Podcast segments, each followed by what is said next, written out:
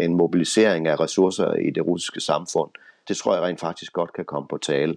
Men det vil imidlertid ikke hjælpe russerne ret meget, for lavinen ruller allerede på det tidspunkt. Og selv en mobilisering vil ikke på kort sigt kunne ændre det forløb, vi ser nu. Så vi kigger ind i et russisk mareridtscenarie.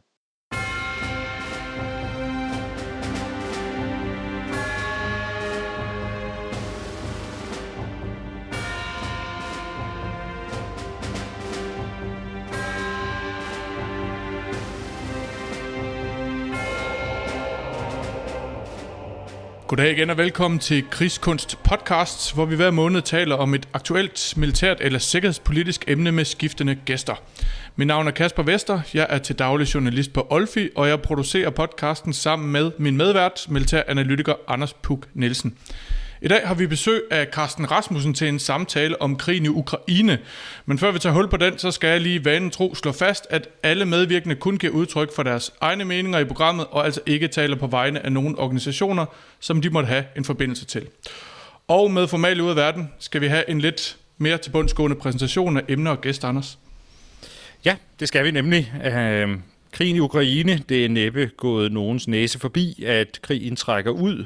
Det blev ikke den hurtige russiske sejr, som mange havde forudset, og i stedet er vi i dag et sted, hvor fronten gennem længere tid faktisk nærmest har stået stille.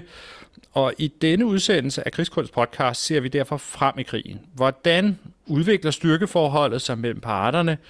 Hvad vil det betyde, at vi går mod vinterhalvåret, leverer Vesten de våben, som Ukraine har brug for, og hvordan kan man forestille sig, at krigen på et tidspunkt vil vende? Det er nogle af spørgsmålene. Og til at diskutere det, så har vi besøg af brigadegeneral Carsten Rasmussen. Carsten er tidligere forsvarsattaché i Rusland, og så er han en af de militærfolk, som har det dybeste kendskab til Ruslands forsvar. Og så er Carsten så i modsætning til for eksempel mig selv officer med baggrund i hæren, og det giver bare et andet perspektiv, som jeg glæder mig helt enormt til at få foldet ud. Og så på sin vis kan man også sige, at den her udsendelse er en form for opfølgning på en episode af podcasten, som vi lavede tilbage i maj 2021. Dengang havde Rusland lige lavet en stor troppeopbygning på grænsen til Ukraine, men den umiddelbare risiko for invasion så på det tidspunkt ud til at være drevet over, i hvert fald midlertidigt. Men der er så bekendt sket rigtig meget siden dengang, så Carsten Rasmussen, velkommen til Krigskunst Podcast. Tak skal du have. Carsten, nu der er jo der er sket lidt de sidste par dage på slagmarken, men hvis vi sådan skal starte en lille smule bredt, som vi har tradition for med vores indledende spørgsmål, så kunne jeg starte med at spørge dig, altså hvis du skal vurdere situationen i krigen, altså hvor er det så, at vi står henne lige nu her? Der hvor vi står lige nu, det er, at efter min vurdering, så står krigen ved en skillevej. Det ser ud som om Ukraine har vundet det strategiske initiativ, men efter min opfattelse, så kan det stadigvæk gå begge veje. Jeg abonnerer ikke på den opfattelse, at Rusland ikke kan tabe den her krig. Det ved jeg godt, at det er en udbredt opfattelse, eller i hvert fald har været en udbredt opfattelse blandt analytikere i Vesten. Og hvis man ser på de der såkaldte analytikere, der optræder på russisk tv i tide og utid, så anser de jo nærmest som umulighed, at Rusland kan tabe den her krig. Sådan opfatter jeg det bestemt ikke. Jeg synes rent faktisk, at lige nu, der forekommer det mest sandsynligt, at udviklingen går den vej. Men det kan vi vende tilbage til, når vi kigger fremad i krigen. Hvis vi ser på den aktuelle situation for de to parter nu, så står Rusland i en situation, hvor de mangler personel, og de mangler hele uddannede enheder. Og det søger man på forskellige måder at kompensere for. Rusland har mistet meget personel indtil nu i krigen i Ukraine, men man har undladt at lave en mobilisering af styrkerne, og det betyder, at man ikke ved hjælp af en større mobilisering kan fylde enhederne op. Det søger man at kompensere for med frivillige enheder, hvor der er dannet et antal bataljoner på tværs af Rusland. Jeg tror, det seneste tal, jeg så, var, at man har lavet 40 af den her type bataljoner, som kan kastes ind i krigen. Det er mænd i alle aldre, helt op til 60, som melder sig frivilligt til at gå ind i de her enheder, og de bliver sendt afsted til Ukraine med, så vidt jeg kan se, mellem 1 og 3 måneders uddannelse. Det er lidt forskelligt, hvor de kommer fra. Så at kalde dem topprofessionelle militære enheder, det vil nok være en af de helt store overdrivelser. Så mangler Rusland også materiel. De mangler i hvert fald materiel på slagmarken i Ukraine. Der findes faktisk masser af materiel tilbage i Rusland, men der er ikke tilstrækkeligt moderne materiel, som er frem på slagmarken. Og det kombineres med, at den russiske logistik ser ud til at være nedslidt i øjeblikket. Ukrainerne har haft rigtig god held med at nedslide den russiske logistik. De har haft god held med at ramme trafikknudepunkter, C2-knudepunkter, altså hovedkvarter og den slags ting. Så det har virkelig nedslidt russerne i ganske betydelig grad. Hvis man ser på den overordnede ukrainske situation, så er det min vurdering, at de mangler fortsat materiel og ammunition. Selvom Vesten har leveret meget, og Vesten har lovet endnu mere, så kræver den fortsatte ukrainske krigsindsats, at der kommer endnu mere skub i leveringen af den her ammunition. Og et andet vigtigt område, der for alvor skal speedes op på ukrainsk side, det er uddannelsen af hele enheder. Ukraine har kæmpet en meget dygtig defensiv kamp, og det har de været gode til, blandt andet fordi det er noget, de har øvet sig i, at det er noget, de har kæmpet siden 2014, og vestlige rådgiver og vestlig støtte har forbedret deres evne til at kæmpe den defensive kamp. Men de ukrainske hærenheder er ikke bygget op til og ikke uddannet til at kæmpe en offensiv kamp i større målstok.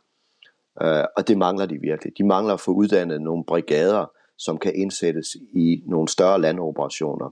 Det vil sige, at Kherson i øjeblikket, nu kommer der ikke så meget ud dernede fra lige nu, men de glimt, man får fra udviklingen i Kherson, ligner, at det her, det er mange mindre angreb, vi ser. Det er mange mere lokale modangreb, vi ser fra ukrainsk side. Nogle af dem har held til at gennembryde dele af de russiske linjer, andre har ikke. Men vi ser ikke den ukrainske hær være i stand til at gennemføre en større offensiv manøvre lige nu. Det mangler de at blive i stand til. Så tror jeg egentlig, er det billede, jeg har af krigen, som den ser ud lige her og nu. Men Carsten, nu går vi jo så imod efteråret, og altså mere besværlige vejrforhold. Hvad kommer det til at betyde for krigen fremover? Ja, det kommer til at betyde, at ja, mange ting vil blive svært gjort, som du selv sagde. Først og fremmest kommer det nok til at ramme logistikken. Men hvis man ser helt overordnet på det, så vil efteråret formentlig medføre, at tempoet kommer til at gå ned. Det vil blive vanskeligere, det vil komme til at tage længere tid at føre logistik frem, eksempelvis til de russiske styrker. Det vil blive mere besværligt at lave alternative ruter, når ukrainerne eksempelvis har ødelagt en bro, og man skal til at bruge en feltbro. Så at få lavet tilkørselsforhold til og fra den pågældende bro bliver mere besværligt. Så tempoet i operationerne, momentum, vil formentlig blive trukket noget ud af kampen her de kommende måneder, indtil frosten sætter ind og kompenserer for det. Men hvis vi så, altså, det lyder næsten som om, at det i virkeligheden vil være til ukrainernes fordel, når du siger det. Eller kan man stille det op på den måde, på en eller anden måde, at efteråret vil være til nogens fordel? Efteråret vil ikke være til nogens fordel. De bliver ramt af de samme besværligheder på begge sider. Men hvis man ser isoleret på det, som formentlig er ved at ske i Kherson, så vil efterårets komme lige netop i det slag kunne være til Ukraines fordel, fordi det er Rusland, der i den grad har behov for at kunne føre logistik frem. Det er Rusland, som har behov for enten at kunne føre reserver frem, eller hvis det går helt galt for dem, at kunne evakuere styrker. Og det vil efteråret gøre mere besværligt. Det kan være, at vi lige skal blive ved Kherson, fordi vi har jo egentlig et spørgsmål her på vores blog, som handler om, hvad ukrainernes potentiale til en offensiv er. Nu taler man om, at der er den her modoffensiv i gang i Kherson, men du nævnte tidligere, at det mest er sådan små isolerede slag. Kan du ikke prøve at sætte nogle ord på, hvad det er, der foregår der, og hvad man kan forvente, at udfaldet i den her del af Ukraine kommer til at blive? Nu er det jo vanskeligt at spå om, hvad udfaldet i et specifikt slag, som foregår lige nu, vil blive. Men det vi ser i Kherson, eller det vi har set i Kherson, det er, at Ukraine over nogle måneder, i hvert fald nogle uger, har haft stort held med at nedslide de russiske styrker i dybden ved at ramme kommandostationer, og der er mange ammunitionsdepoter, der er blevet ramt. Den russiske logistik er blevet ramt. Og det betyder, at der nu står en større russisk troppestyrke vest for Dniprofloden. Og hvad formålet med den ukrainske offensiv er, det kan være to i princippet forskellige ting. Det kan også være en kombination af de ting. Det ene formål med offensiven kan være at tilintetgøre den russiske styrke, der står ved Kherson. Det vil i sig selv være et kæmpe nederlag for Rusland, hvis de mister en større troppestyrke der. Det kan også være at tilbageerobre terræn, og hvis man ser på det fra det politiske perspektiv i Ukraine, så tror jeg mest på, at formålet med den offensiv, vi ser lige nu, er en kombination af de to ting. Man vil genvinde terræn i Kherson. Man vil bevise over for sig selv og omverdenen, at Rusland kan rulles tilbage, og samtidig har man mulighed for at tilføre Rusland et betydeligt, nok ikke afgørende, men et stort nederlag på slagmarken ved at slå de styrker, der står vest for Dniprofloden i Kherson-regionen.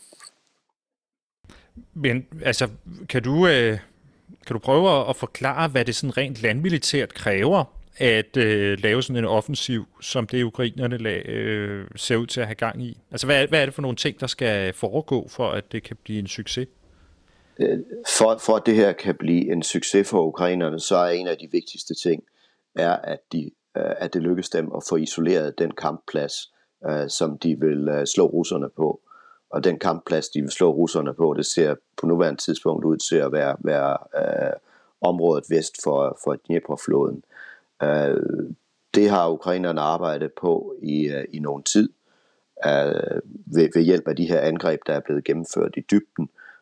Noget andet, ukrainerne skal gøre for, at de kan isolere kamppladsen, det er at besværliggøre den russiske kommunikation, eller stands den russiske kommunikation, så at russerne mister muligheden for at koordinere deres kamp. Så det er det første skridt i retningen af en sejr, der isolerer de russiske styrker, de russiske enheder på kamppladsen. Og dernæst vil man så begynde at gnave sig ind på de russiske styrker en bid ad gangen, isolere, splitte dem, og så nedkæmpe mindre enheder. Så det jeg ser for mig, er ikke en eller anden stor pansermanøvre, hvor store ukrainske styrker drøner ned igennem Kherson og lukker russerne af ved floden. Det er mere, at man isolerer ved hjælp af ild, ved hjælp af elektronisk krigsførelse, og så gnaver man sig stille og roligt ind på russerne, ødelægger en enhed ad gangen, og best case fra Ukraines side er, at den russiske kampvilje krakelerer, og den russiske styrke i området falder fra hinanden.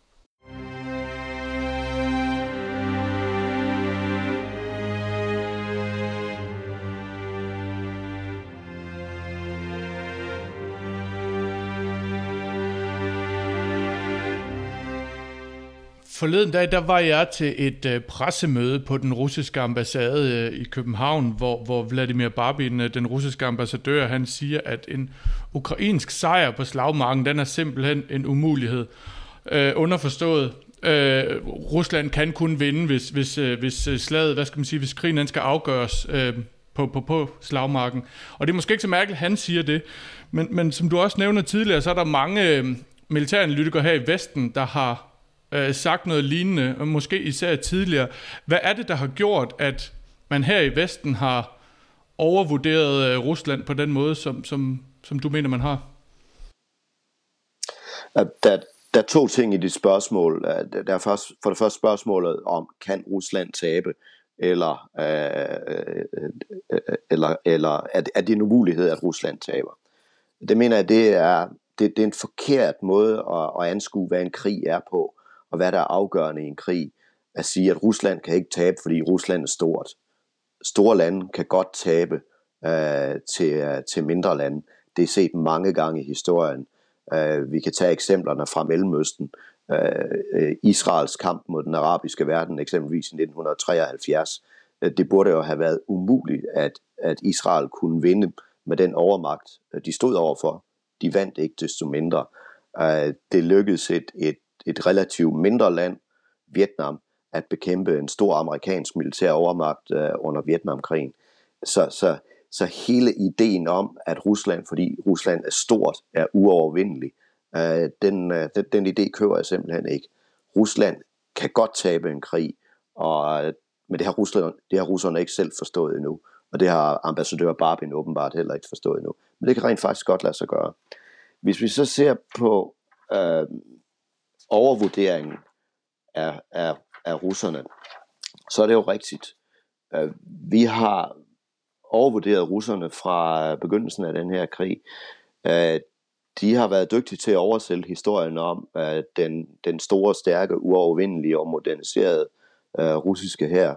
Som forsvarsattaché i Rusland, der må jeg sige, der hoppede jeg selv i fælden. De flotte russiske powerpoints og de demonstrationsøvelser, som russerne viste os, jamen, det var et fatamorgana. Det var ikke den stærke, vi så ikke den stærke her, vi troede vi så. Det var et fatamorgana. Men det var selvfølgelig måske vigtigt for dem at overbevise os om det, men hvad værre er, i et russisk perspektiv, det er, at de også har vildledt sig selv. De har vildledt deres egen ledelse til at tro, at den russiske hær var langt stærkere, end den var. Realiteten har jo imidlertid vist sig at være, at de russiske enheder, de har været kronisk underbemandet. De har ikke været i stand til at bringe sig selv på fuld styrke. Reformerne af uddannelsen af det russiske militær, de er ikke blevet gennemført, som vi troede var sket. Det nye materiel, som russerne har vist frem til parader og i forbindelse med øvelser, det er ikke kommet ud til de kæmpende enheder i stort omfang. Og det materiel, som russerne har haft stående på depot, og de har haft enorme mængder af materiel stående på depot, det var dårligt vedligeholdt eller ikke vedligeholdt, og det har vist sig, at det blev kastet ind i kampen, at det i virkeligheden ikke på nogen måde var kampduelig. Og endelig er den sidste ting, som vi har været blinde måske, eller nogen af os har været blinde overfor, er betydningen af den korruption, der har været i de russiske væbnede styrker, formentlig er der endnu, hvilket har medført, at mange af de ressourcer, som skulle have været anvendt til at modernisere de væbnede styrker, som skulle have været anvendt til at få de her underbemandede enheder op på fuld styrke, de ressourcer, de er gået andre steder hen, de er blevet brugt til andre ting, om det så er lystjagter eller fede bankkonti i skattely, det skal jeg ikke kunne udtale mig om, men pengene er i hvert fald forsvundet, og de er ikke blevet brugt til det, de skulle have været brugt til. Et lille opfølgende spørgsmål der, altså, fordi nu siger Vladimir Barbin selvfølgelig de ting, han skal sige som Ruslands repræsentant i Danmark, men er virkeligheden ved at være gået op for ledelsen i Kreml, sådan med dit kendskab til Rusland? Altså, fordi nu har vi over mere end et halvt år set, at det bestemt ikke er gået, som man i hvert fald forventede i Rusland. Altså, har man erkendt nogle af de fejl, man har begået, og er virkeligheden i virkeligheden gået op for Rusland? Det er jeg ikke sikker på, den er. Jeg så i går, tror jeg det var, der så jeg et klip på Twitter, hvor chefen for Rosgvardija briefede Putin på situationen. Og jeg vil sige, hvis det billede, den pågældende general, han sad med, matcher det billede, resten af den russiske militære ledelse sidder med, og det er det, de fortæller præsidenten, så er det endnu ikke gået op for dem, hvor galt det står til for Rusland og for Ruslands væbnede styrker. Hvis vi så prøver at vende lidt tilbage til kamppladsen i Ukraine, jeg kunne godt tænke mig at prøve at sidde og snakke lidt scenarier, og måske prøve at få noget tidslinje på, og sådan noget, altså det der billede af, hvor lang tid tager ting, og sådan, altså det her med at lave militære operationer. Altså hvis vi nu siger sådan en, hvordan kunne man forestille sig lige i øjeblikket, så er der en offensiv omkring Kherson. Altså Hvis det nu går godt, så tænker jeg, at vi taler vel et par måneder måske. Hvad kunne så være næste skridt i så den ukrainske plan til at tilbageerobre? Næste skridt, hvis Ukraine får held med den her del af operationen, og der taler vi formentlig kun om det, der er op vest for Dniprofloden, vil nok være at tage mere terræn tilbage i det sydlige Ukraine først og fremmest. Ukraine har af mange gode grunde, ikke mindst af hensyn til landets økonomi, behov for igen at få kontrol over hele den sydlige del af landet. Så man vil formentlig fortsætte en offensiv ind i de områder med henblik på at tage det tilbage, og situationen på Krim vil blive yderligere destabiliseret. Der er jo set et antal angreb på Krim, men når man kommer tættere på, så vil man kunne lægge yderligere pres på Krim. Det vi ser udfolde sig i øjeblikket, og jeg rører lige nu med to scenarier. Det vi ser udfolde sig i øjeblikket, er det jeg ser som værende Ruslands mareridtscenarie. Det er at Rusland i forbindelse med den offensiv Ukraine er i gang med nu, mister en ganske betydelig del af sin styrke i syd, og Rusland begynder at miste territorium. Og samtidig med, at det her sker, så vil den ukrainske succes føre til en øget interesse fra vestlig side for at støtte Ukraine. Fordi nu kan vi se, at støtten fører til noget, og det vil få os til at accelerere den støtte, som vi giver til ukrainerne. Og det vil igen have en selvforstærkende effekt. Ukraine vil i stadig stigende grad blive i stand til at generobre terræn for russerne. Hvis man så ser på, hvad er så konsekvensen af det her set fra russisk side, det er, at den russiske illusion om at være uovervindelig, den bliver nedbrudt. Det kan tvinge den russiske ledelse til at handle. Og den handling, der kan komme fra den russiske ledelse, ja, det kan jo være den meget omtalte massemobilisering. Der har også været spekulationer om anvendelse af kernevåben. Det tror jeg ikke så meget på, at det er den vej, der kommer til at gå. Men en mobilisering af ressourcer i det russiske samfund, det tror jeg rent faktisk godt kan komme på tale. Men det vil imidlertid ikke hjælpe russerne ret meget, for lavinen ruller allerede på det tidspunkt.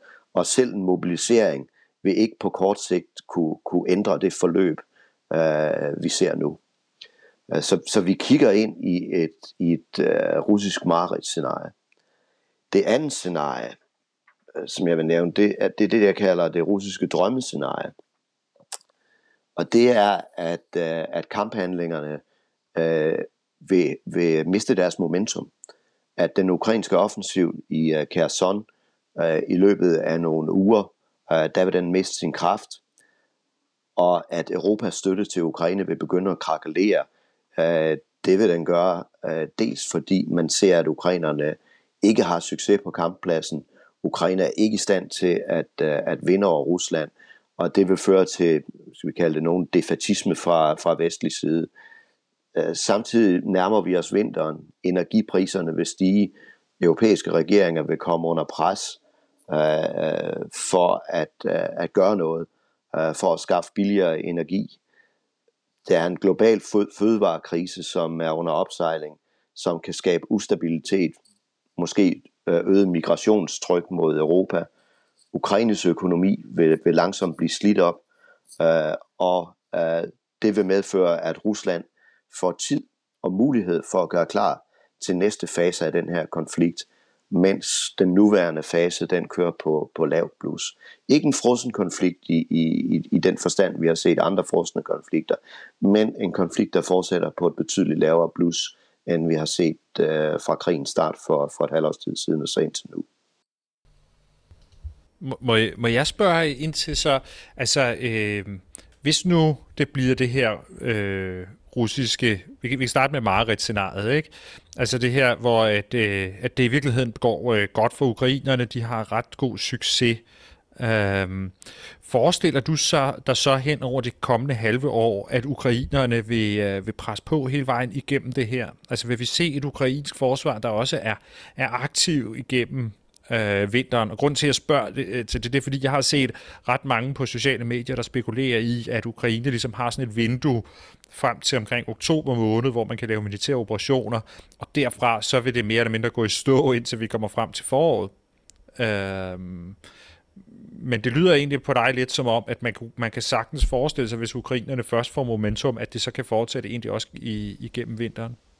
Ja, det er også min opfattelse, at hvis ukrainerne får momentum, så vil de være i en situation, hvor tiden kun arbejder for dem, hvis de opretholder momentum. Så ukrainerne vil være i en situation, hvor de er nødt til at prøve at presse på hen igennem vinteren. De kan ikke tillade sig at give Rusland en pause. Hvis de giver Rusland en pause, vil russerne komme til kræfter igen og vil kunne eskalere igen, når vi kommer frem til næste forår. Det har Ukraine ingen interesse i, at det sker. Tværtimod, russernes illusion om uovervindelighed, den skal nedbrydes, og der er man nødt til kontinuerligt at lægge pres på dem for at nedbryde den. Okay, så har jeg så et andet spørgsmål, så også faktisk lidt til det andet scenarie. Det er så til der, hvor det ukrainernes offensiv ved Kherson ligesom løber lidt ud i sandet og sådan noget. Altså, jeg kunne godt tænke mig egentlig at høre til, hvor stort skal sådan et brohoved være, som det russerne har over på vestsiden? Fordi er vi egentlig ikke et sted, hvor at russerne i virkeligheden skal ud i en offensiv også i det område, for at det ligesom er bæredygtigt på den lange bane? Eller kan man godt konsolidere sig der, hvor man står nu, hvor i virkeligheden forsyningslinjerne er inden for Heimars rækkevidde og sådan nogle ting? Man kan godt konsolidere sig der, hvor man står nu, men der vil skulle pumpes betydelige yderligere ressourcer ind i området for at kunne gøre det. Og det vil vi se i løbet af de kommende, jeg tror vi vil se det i løbet af relativt kort tid, om Rusland vil prøve på at gøre det. Vil der blive tilført yderligere styrker fra Krim? Vil vi se bevægelser fra Krim ind mod Kherson med henblik på at kunne stabilisere fronten og stabilisere området omkring Kherson? Naturligvis vil man også kunne stabilisere, hvis man har kræfter til at gennemføre en offensiv, altså i virkeligheden gå til modangreb på ukrainerne ud af Kherson. Men det ser jeg i øjeblikket ikke nogen indikationer på, at russerne har kræfterne til. De har i forvejen redeployeret relativt mange styrker til Kherson op fra Donbass-området, alene for at kunne stå imod det ukrainske pres, der har været i området. Jeg ser ikke noget, der indikerer, at russerne vil være i stand til at overgå til en offensiv i syd nu. Men i virkeligheden er vi et sted, hvor det ser ud til, at russerne ligesom står med det valg, og hvor de er nødt til at sætte endnu mere ind på det, hvis det er, at de vil gøre sig en eller anden forhåbning om at få standset den ukrainske offensiv. Ja, russerne står med det valg, at de kan acceptere et nederlag eller sætte endnu mere ind. Og jeg tror, at det er meget vanskeligt, for at ikke sige umuligt, for russerne at acceptere nederlaget på nuværende tidspunkt. Så jeg anser det for mere sandsynligt, eller også anser det for overvejende sandsynligt, at russerne vil kaste mere ind i kampen for at stabilisere situationen ved Kherson. Og så meget større kan et nederlag jo så vise sig at blive. Præcis. Og det er derfor jeg anvender betegnelsen et mareridtscenarie, det vi ser i øjeblikket. Et mareridtscenarie for Rusland.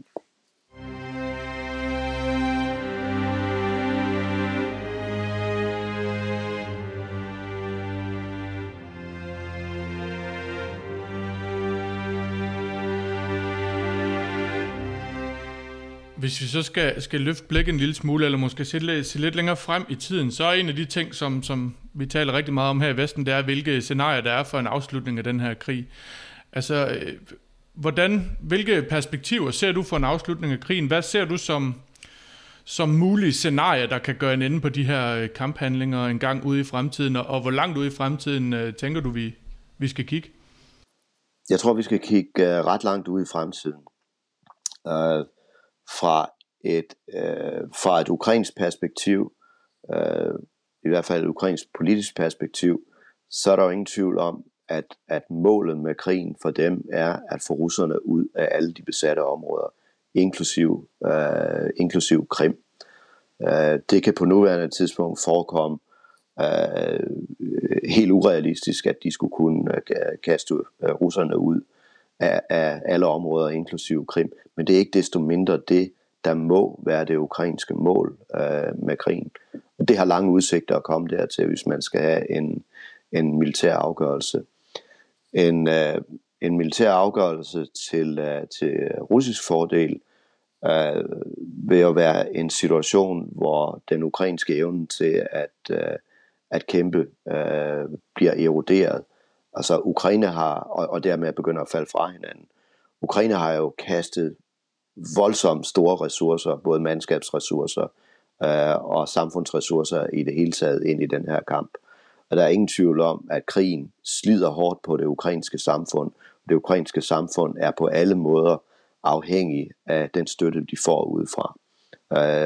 Og hvis den støtte, den begynder at smuldre, hvis der ikke kommer så meget støtte ind til ukrainerne, som er kommet ind til nu, så kan man se en situation, hvor den ukrainske evne, den ukrainske vilje til at fortsætte krigen, begynder at erodere. Så sidder vestlige statsledere i virkeligheden med Ukraines skæbne i hænderne, som tingene ser ud lige nu? Absolut. Vestlige statsledere sidder med Ukraines skæbne i hænderne. Ukrainerne har viljen til at kæmpe, men vi har mulighederne for at give dem de ressourcer, der skal til for at fortsætte kampen. Både i kraft af økonomisk støtte, generelt støtte til det ukrainske samfund, og så naturligvis støtte med våben og anden militær materiel. Men du har det ligesom alle andre, skulle jeg sige, det er rigtig svært det der med rent faktisk at forudsige, hvordan det her det kommer til at ende på et eller andet tidspunkt. Andet end på et eller andet tidspunkt, så begynder de vel at snakke sammen, og så kommer der en eller anden form for forhandling, men hvad den fører til, og hvornår det er, det er måske derfor, jeg væver en lille smule i det, fordi jeg har i virkeligheden det er meget vanskeligt for mig at se frem til det tidspunkt, hvor vi ender i en situation, hvor en forhandlet løsning bliver mulig. Den synes at være meget fjern lige nu. Er det militært muligt for Ukraine at tilbageerobre Krim? Altså, jeg ved godt, det er enormt svært at sige fuldstændig ja eller nej til, ikke? Men altså, er vi et sted, hvor det kan vi heller ikke afvise, at det kan Ukraine måske godt faktisk på sigt gøre? Ukraine vil ikke kunne gøre det her nu. Ukraine har ikke kapaciteten til at gøre det nu. Men jeg tør ikke afvise, at den kapacitet på sigt kan være til stede, så de rent faktisk kan generobre Ukraine. Jeg talte indledningsvis om, hvad det var, Ukraine havde behov for at få. Det var først og fremmest at få flere våben, få mere ammunition, og så få uddannet større troppeenheder til at kunne gennemføre offensiv kamp. Hvis det bliver gennemført, og Ukraine også får gennemført en genopbygning af deres luftvåben, så mener jeg ikke, man kan afvise, at på sigt, og der taler vi ikke om måneder, vi taler relativt langt ud i fremtiden, at Ukraine så vil have styrken til at kunne generobre Krim. Hvis vi sådan under den her formodning om, at det her det kommer til at trække ud, den her krig i Ukraine kommer til at trække ud i potentielt flere år, hvad er det så for en trussel, vi for eksempel også her i Vesten skal forholde os til for Rusland sådan den kommende tid? Hvad ser vi ind i? At så længe krigen i Ukraine står på, så er den trussel, vi først og fremmest skal forholde os til, nok truslen om, at krigen bliver udvidet. Og det mener jeg er en trussel, vi på ingen måde kan tillade os at ignorere. Og i takt med, at Rusland bliver mere og mere presset, er risikoen for, at krigen bliver udvidet, også øget. Eksempelvis vil Rusland, for at stoppe de her våbenforsyninger, som er helt afgørende for Ukraine, vil være mere fristet til at angribe mål uden for Ukrains territorium for at standse forsyninger. Der foregår jo mange ting i nabolandene til Ukraine, eksempelvis i Polen. Vil russerne føle sig fristet til at angribe uden for ukrainsk territorium, vil russerne for at styrke deres egen situation, deres egen position, vil de presse Belarus til at træde ind i krigen på et eller andet tidspunkt. Det mener jeg, at det er den største trussel, vi ser, mens krigen i Ukraine står på. Hvilken trussel vi står over for efter krigen mod Ukraine måtte være afsluttet på et eller andet tidspunkt, det kan jeg ikke se i min krystalkugle. Det kommer helt an på, hvad det er for et Rusland, der er tilbage, når krigen er slut. Jeg kunne godt tænke mig lige at holde fast i det her med, hvis Belarus går ind i krigen, fordi det er jo noget, der har været talt om længe, blandt andet af Anders i øvrigt. Altså hvis det sker, hvordan ændrer det så situationen for Ukraine? Altså hvad vil det betyde for deres muligheder for succes? Det vil forringe Ukraines muligheder for succes, for uanset om Belarus militært nok ikke er en stærk modstander for Ukraine, så vil det alligevel tvinge Ukraine til at afsætte styrker, til at håndtere en trussel fra Belarus eller et angreb fra Belarus. Og de vil blive tvunget til at sprede kræfterne.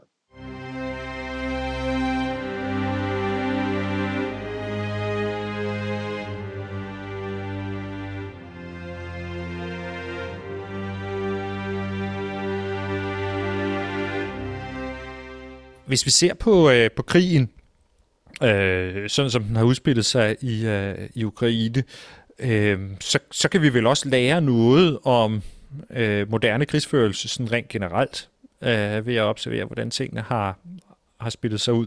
Hvad har du særligt lagt mærke til, og hvad er sådan særligt interessant at tage med sig fra den måde, krigen har været kæmpet på?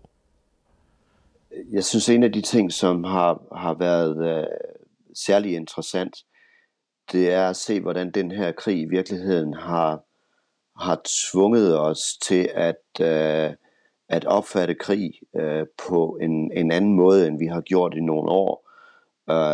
Vi har i nogle år haft den opfattelse, at små effektive styrker, at avanceret teknologi, kunne være afgørende.